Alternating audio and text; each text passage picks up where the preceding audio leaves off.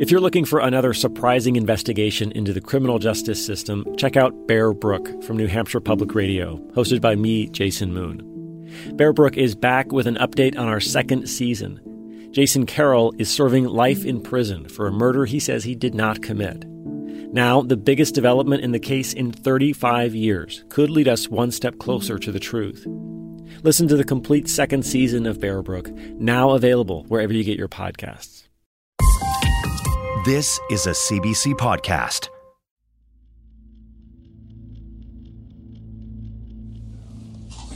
You see what you make us do? We have to do this.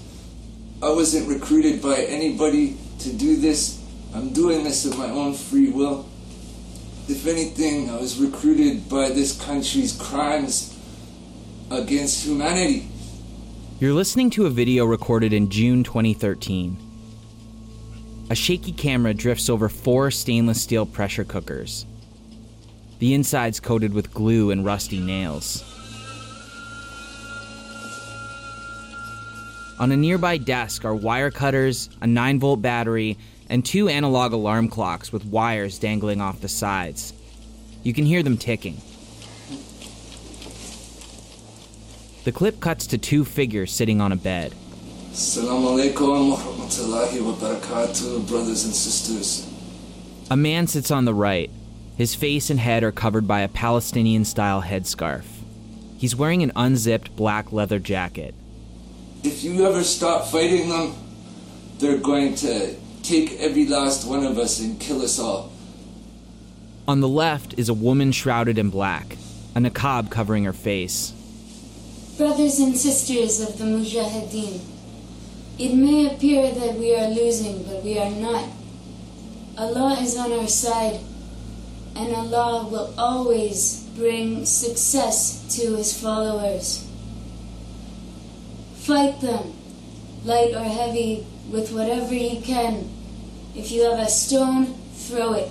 If you have a bomb, drop it. If all you can do is give them the finger, then give it to them. There's a black ISIS flag stuck to the wall with duct tape. This is a war they've declared on Islam, so we're going to fight back with everything we've got, even if it means losing our lives. We are people who embrace death the way you embrace life. This is John Nuttall and Amanda Korody. They're recording this video to be released after they carry out a violent plot. Fight them. Don't ever stop fighting them. They are evil, but remember this.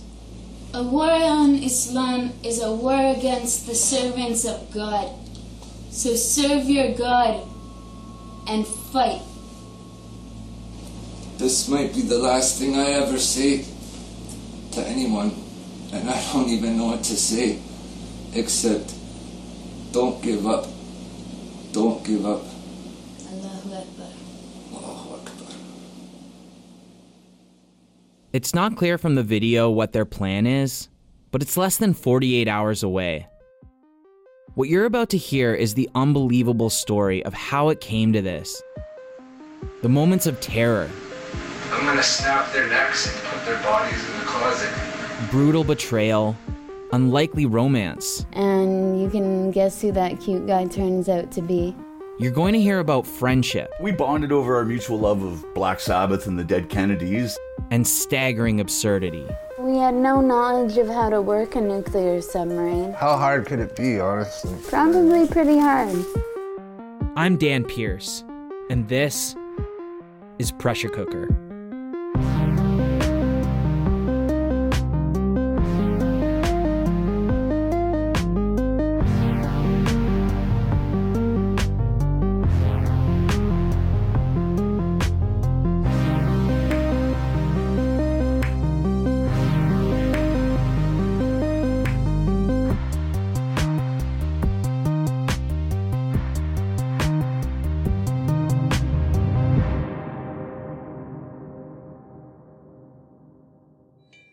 You gotta remember that this is early 2013.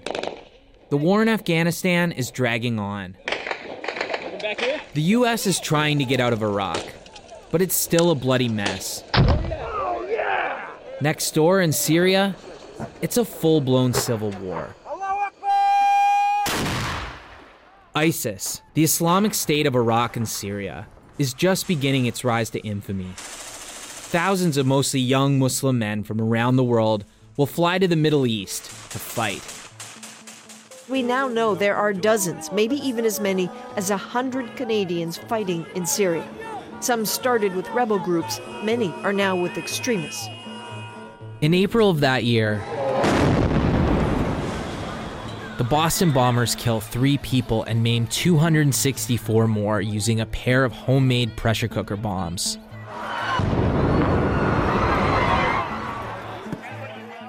Robert Mueller was the FBI director at the time. As illustrated by the recent attacks in Boston, the terrorist threat against the United States must remain our top priority. We face a continuing threat from homegrown violent extremists.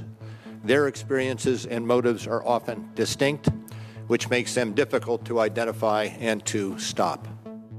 In Canada, the RCMP and CSIS, our version of the FBI and CIA, disrupt several terror plots, one just a week after the Boston Marathon bombings.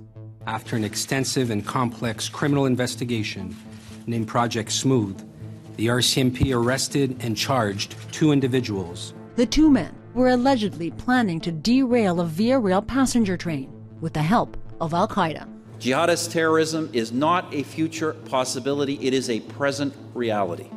Here's then Canadian Prime Minister Stephen Harper Violent jihadism is not just a danger somewhere else, it seeks to harm us here in Canada, in our cities, and in our neighborhoods. At the same time that Canada is hyper focused on so called Islamic terror, there's a rash of anti Muslim attacks, not to mention broad surveillance of Muslim communities. It is absolutely very alarming, very concerning that the Islamophobia is on the rise and people are trying to incite hate towards Muslims by using the atrocities of ISIS and create a backlash against the Muslim community. And we are as law abiding citizens as any other Canadian.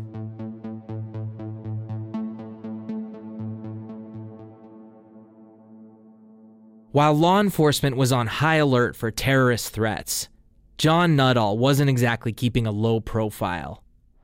He was yelling and screaming into the phone, and I could hear the person on the other side of the line yelling and screaming back at him. This is Charlene Thompson. Late one night in July 2012, she was out on her patio having a cigarette. Just after midnight, she began to overhear one half of a phone conversation. It was her neighbor across the street, John. That's the one thing that I remember him saying was that they were prepared to do whatever they needed to do to get to the other side. At the time, John was living in a basement suite in Surrey, British Columbia with his grandmother and his common law wife, Amanda Korody. They live in a pretty typical residential neighborhood, quiet except for busy Scott Road right next to the house. Charlene still lives across the street.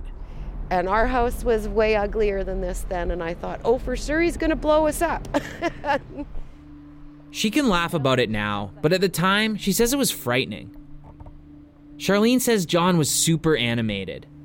Imagine this six foot four bearded guy dressed like a soldier, stomping up and down the street, shouting about blowing up Islamic countries and getting into the afterlife.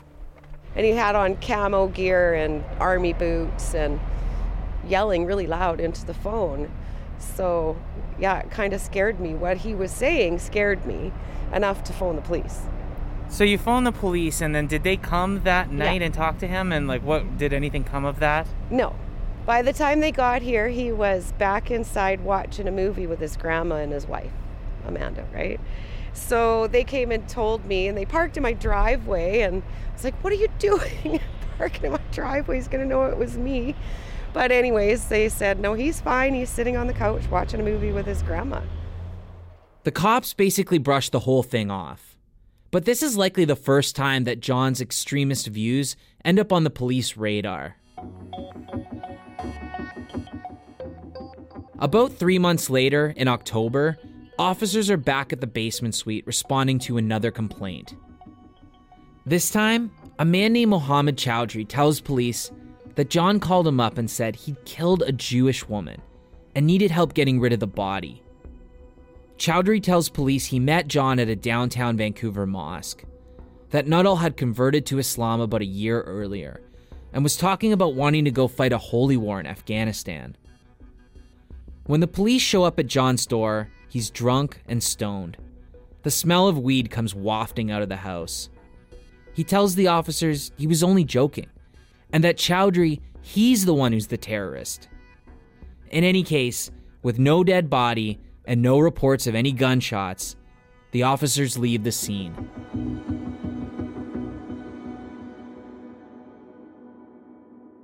So then there's this third thing, which comes from Canada's spy agency.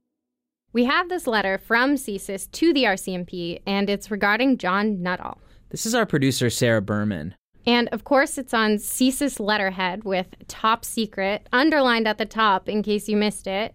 And then at the bottom of the page, it says Our service has recently learned that on January 31st, 2013, John Stuart Nuttall has been attempting to purchase potassium nitrate from pharmacies in the lower mainland. Potassium nitrate, that, that's a common ingredient in explosives, right?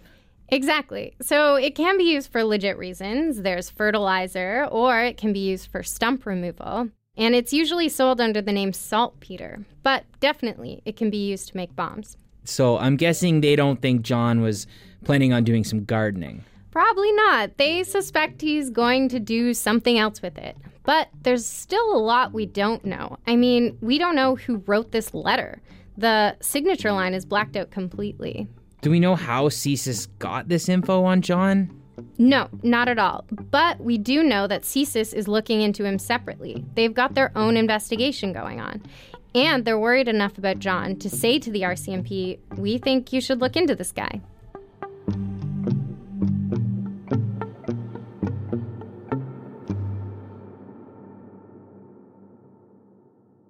So now John has the attention of the RCMP's Integrated National Security Enforcement Team, or INSET, which handles terror investigations in Canada. They start by doing a background check on John, and it's pretty messy. Starting in 1995, he racked up convictions for drugs, mischief, robbery, kidnapping, and assault. He was banned from owning guns, ammo, and explosives. Here's John's old roommate from the 90s, Michael Lohr. John was a firm believer that if he saw something he wanted and he can get away with taking it, he would take it. He had a very nihilistic view of life. Morality didn't enter into it. But his friends were very dear to him. He loved his friends. He would do anything for his friends. John's former bandmate, Steven Drager, knew him all the way back to high school. He was a tall, skinny, gangly dude. Really mean guitar player though, and that was uh, that was the second impression I got from after tall, thin, and boy, can he play the guitar. He played in some local punk and metal bands in the 90s.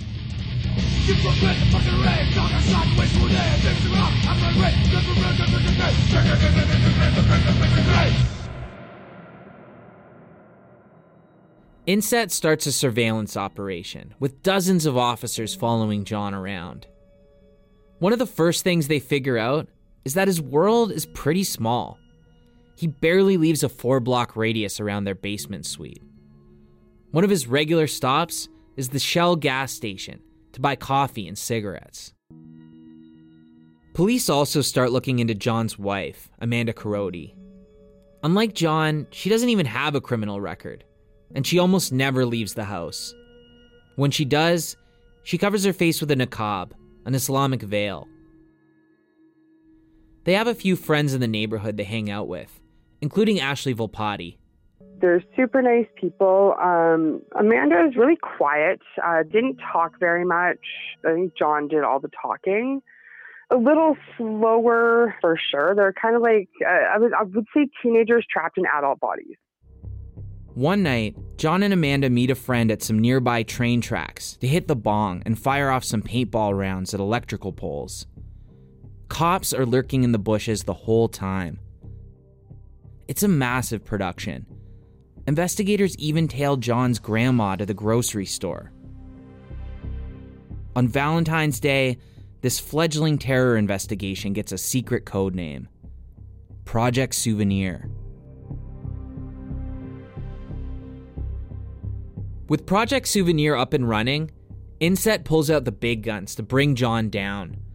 The whole thing is like a spy thriller, complete with wiretaps, hidden cameras, and secret microphones all over the place. It's an absolute mountain of surveillance tape, most of which we've been able to get our hands on. I could have killed 225 Canadian soldiers coming back from Afghanistan and all their families. They would have been so terrorized they probably would never ever go against Islam again after that. So if the bomb went off here, it would drive everybody onto the causeway. Okay, so we want to get as many people into this kill zone as we can get. In Boston, there was only two people killed, and one was an eight-year-old child. Sure, there was what a hundred people injured, but we're not after that. We're we're thinking big here. You know, we want we want Canada to have their own 9/11, and it's high time that they've had it. John's wife Amanda also becomes a target of the investigation. She doesn't say much, but she's there for a lot of it. I don't like the idea of targeting women and children. It's not so much women that bother me because I am a woman, but if they're there, that's unfortunate. At the same time, John's got a penchant for action movies, paranoid fantasies, and elaborate disguises. I could dress up like a hockey player or a jock and carry a hockey bag. And there was this movie called Rambo Part 3. And Rambo, he goes to Afghanistan. I thought the cops were coming for me, and I was standing there in the nude, and I'm like, bring it, bring it. John's the kind of guy who does a lot of talking. He gets pretty outlandish. What police are trying to figure out is how likely he and Amanda are to follow through on that talk and put it into action. Especially once John settles on a plan, one that mimics the Boston bombers, using simple homemade pressure cooker bombs.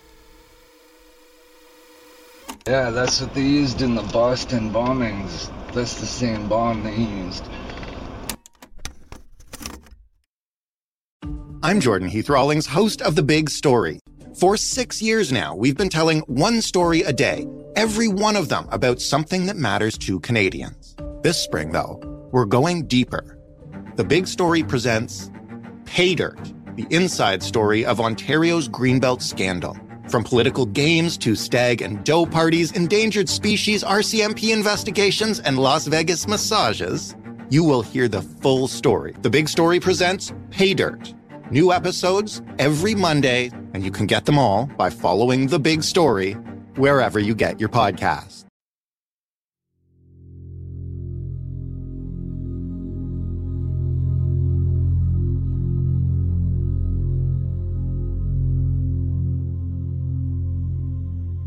What makes pressure cooker bombs so scary, aside from how deadly they can be, is that anyone can buy nearly all the required parts. It would be illegal for me to tell you how they're made, but suffice it to say, you've likely got most of what you need to build one around the house. There's the question of the actual explosive material, but that'll come later. So once John and Amanda settle on a plan to use pressure cookers to carry out their attack, they set out on a shopping trip to get supplies. Police record the outing in stunning detail. I just can't believe I spent so much money today. Like, that was expensive. John drops about a $1,000 on supplies. We got the real pressure cookers now. They're all metal construction and they screw down, you know? I got the same one they use in Boston. I think. Police record John describing how he plans to use a clock to build the timer. We take off all the other hands, leave this hand, right? And when it gets all around to the 10, it's going to touch the piece of metal, close the circuit. It's going to send a, a signal from the 9 volt battery to the explosive. The specifics of the attack are becoming clear, and we're just days away from July 1st, Canada Day. They take their bomb making supplies to a cheap motel in Delta, not far from Vancouver. This will be the safe house where John assembles the bombs. There's a video of him working away in the motel room. He has a scarf wrapped around his head and face, and he's wearing white latex gloves as he works glue around the insides of the pressure cookers. You can hear John dropping nails into the pots for shrapnel. Amanda can be seen lying on the bed. And they have these uh, these bushes of flowers there. Mostly she's on the computer, picking out targets. But she does help build the bombs. And John tells her to clean different spots where they may have left fingerprints. You're using bleach, right? The table is covered in tools and bomb parts. The job of making the devices continues for three days, with very little sleep. During a break, John and Amanda watch CNN. This is hard to hear over the sound of the TV, but John foreshadows their attack. He says, the aftermath will be on the news within 48 hours. This is gonna rock the world. The whole world is going to hear about this. Did you catch that? This is going to rock the world. The whole world is going to hear about this. John says they'll be known as Al Qaeda Canada, secret agents, Mujahideen, the sleepers who've been awoken.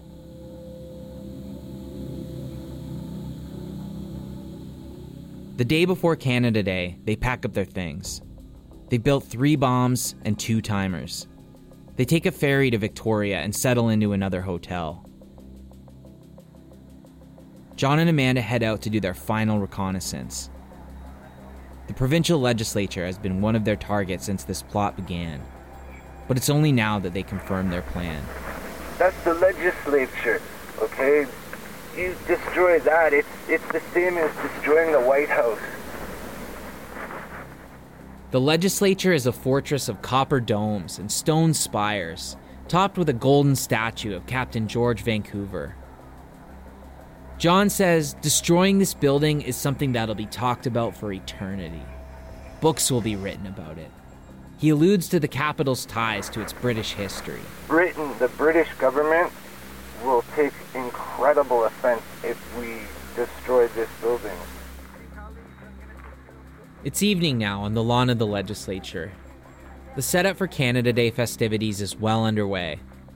There are temporary fences, tents, and a main concert stage. Hey Ocean's the headliner.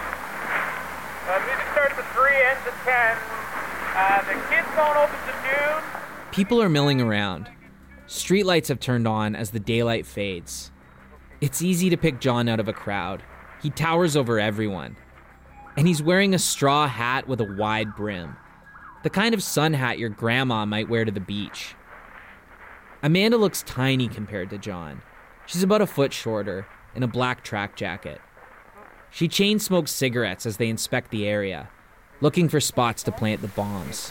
Which bush are you planting? The one closest to the center mass. Yeah, that's right. The one closest to the center mass. You don't want to destroy the edges, just you want to destroy that center building. Uh-huh.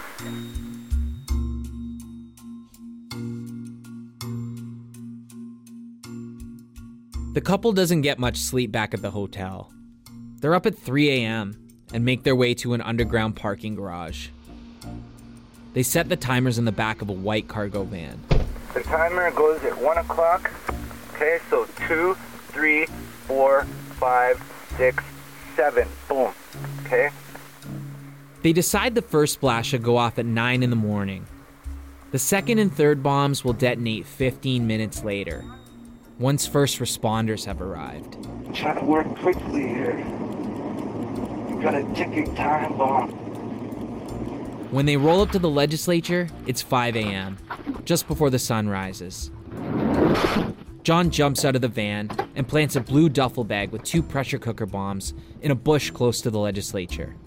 He returns to the van wielding a large knife. I was in a bush. There was a bum sleeping in the bush. He woke up and he's like, what's that? And I pulled out my blade.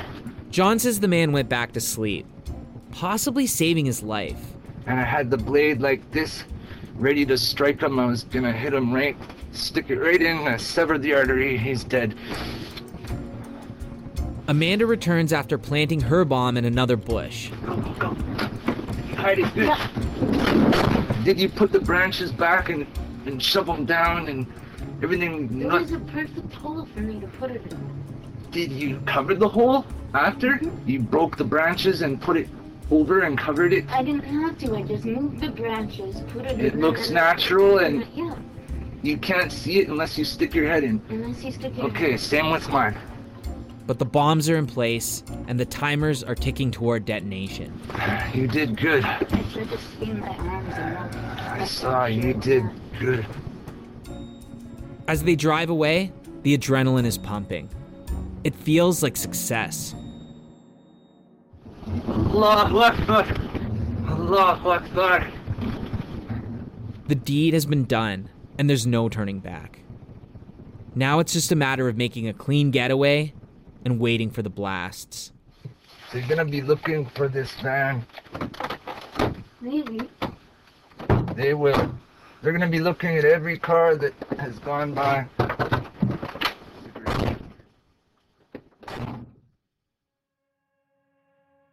When the sun rises over Victoria on July 1st, John and Amanda are already long gone.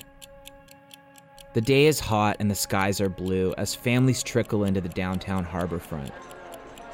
Pretty soon, the whole area is bustling with people as far as the eye can see. The pressure cooker bombs are scheduled to go off at 9 in the morning.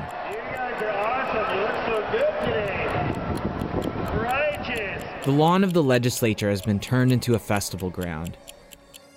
Bagpipers and circus performers roam the streets. Kids with red maple leaves painted on their faces wave miniature flags. The whole place is buzzing with Canadian pride. But at the end of the day, the explosions that rock Victoria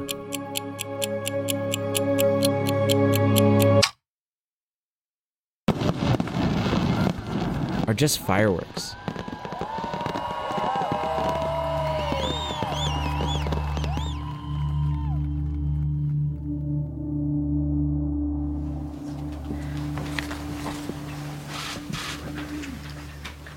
The next day, the Mounties top brass stand in front of a blue backdrop and hold a press conference. Good afternoon, and thank you all for being here. On July 1st, the RCMP arrested and charged John Stuart Nuttall and Amanda Korody for terrorism related activities, including taking steps to build and subsequently place explosive devices at a predetermined location in the city of Victoria in British Columbia for the purpose of causing death or serious bodily injuries on Canada Day. RCMP officers are flanked by large photos of the pressure cooker bombs, filled with rusty nails for shrapnel. I want to reassure our citizens that at all times during the investigation, our primary focus was the safety and protection of the public. While the RCMP believes that this threat was real, at no time was the security of the public at risk. This is their second big terror bust in two months, and the country's top cops aren't shy about tooting their own horns. We detected the threat early and disrupted it. On behalf of the RCMP, I want to express our appreciation to CSIS and all our partners. The press conference starts to sound more like an awards ceremony at this point. But coming hot on the heels of the Boston bombings, who can blame them? The news media is quick to notice the similarities to the Boston attack. What was immediately noticeable? They were pressure cooker bombs, reminiscent of the explosives used by the Boston bombers in April. And that's not where the similarities to the Boston bombing end. The RCMP began investigating the two BC suspects in February, exactly when U.S. investigators said the Tsarnaev brothers began plotting their attack. The RCMP said Nuttall and Korody were inspired by Al Qaeda. So were the Tsarnaevs, and both pairs were self radicalized. The Premier of British Columbia, Christy Clark, addresses the media on the grounds of the legislature the very next day. What they wanted to accomplish was more than just to harm individuals on that day. What they want to do is the same thing that terrorists want to do all over the world, and that is rob us of our sense of security, to rob us of our sense that this place belongs to us. And we cannot allow them to succeed in that. Police are vague about how the bomb plot was thwarted. But from what we know now, cops were all over them from the very start. We were able to control and ensure that the devices constructed were unable to uh, detonate and cause harm to other individuals. The case gets turned over to prosecutors. You know, anybody can make a bomb. What's hard to find is the will to detonate it. This is Peter Eccles, who led the prosecution against John and Amanda. He's retired now, but agreed to talk to us about the case. He still remembers his first impression of the couple. My initial sense was that they were very dangerous, very easy to dismiss, and remarkably banal for the level of evil that they demonstrated. But for Amanda's lawyer, Scott Wright, something seemed off. Wright had questions, even before he got involved in the case. He remembers seeing the news on TV. It just, the whole thing seemed odd right from the start in the way that the, you know, the ceremony still was able to go on. So immediately you thought, there's just more to this story. John and Amanda's defense team eventually start to poke holes in the official narrative. I think in the fullness of time, uh, the evidence will come out that might perhaps undermine some of what they were suggesting. Calling into question the whole self radicalization story being pushed by police. Perhaps the radicalization was assisted by others. This idea that John and Amanda had help will become a common theme. Friends of the couple come out of the woodwork to defend them. There's somebody that planted a seed in the back of their head to do this. Because just the two of them alone could not have pulled this off. He didn't have the money, he didn't have transportation, he didn't have the means, and where did he get the knowledge and the mentality to do this? How is this possible? How can these the sweet couple who are searching for truth do this? I, I just didn't think it was possible. They couldn't have done this on their own. They could not.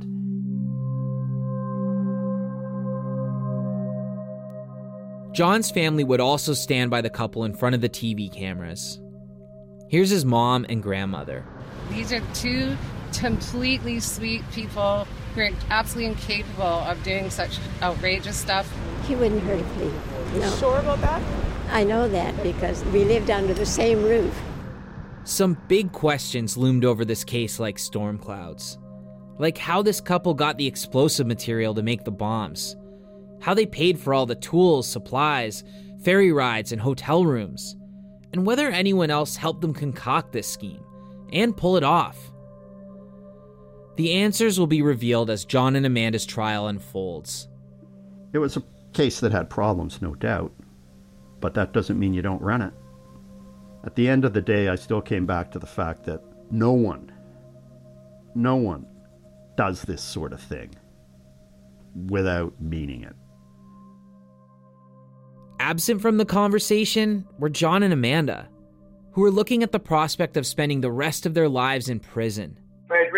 Email to my mom saying, Mom, I have to tell you something. By the time you read this, I'll be dead and they're going to say a lot of bad things about me. But I want you to know whatever they say I did, I didn't do. And at the end, I, I wrote, I, I love you. And I deleted everything except for mom, I have to tell you something. I love you. And that's all she got. That's John on the phone with me in 2020. He goes by Omar now. And his wife, Amanda, she goes by Anna. My internal struggle was mostly a struggle to survive. I just wanted to have a happy life, get a job, live with Omar, have some kids. I wasn't necessarily down with doing violence for a political or religious cause. I didn't see a way out of it. Over the next four episodes, you're going to hear a lot more of John and Amanda. from interviews and more than 100 hours of surveillance tape. We'll dig into their past to find out what made these two who they are and how they ended up with their violent worldview. We'll pick apart every step of this costly anti terror operation, even the parts police and prosecutors didn't want a jury to see. And we'll try to figure out whether these two are indeed dangerous terrorists or something else entirely. That's next time on Pressure Cooker.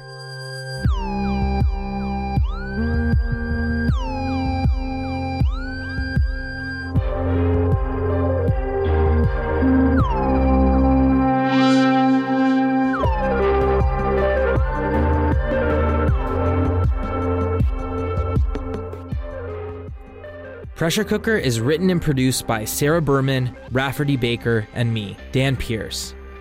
Mixing and sound design by Rafferty Baker.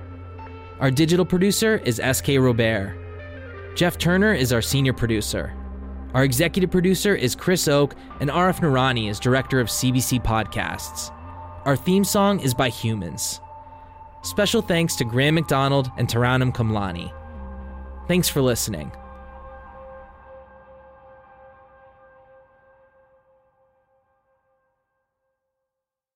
For more CBC podcasts, go to cbc.ca slash podcasts.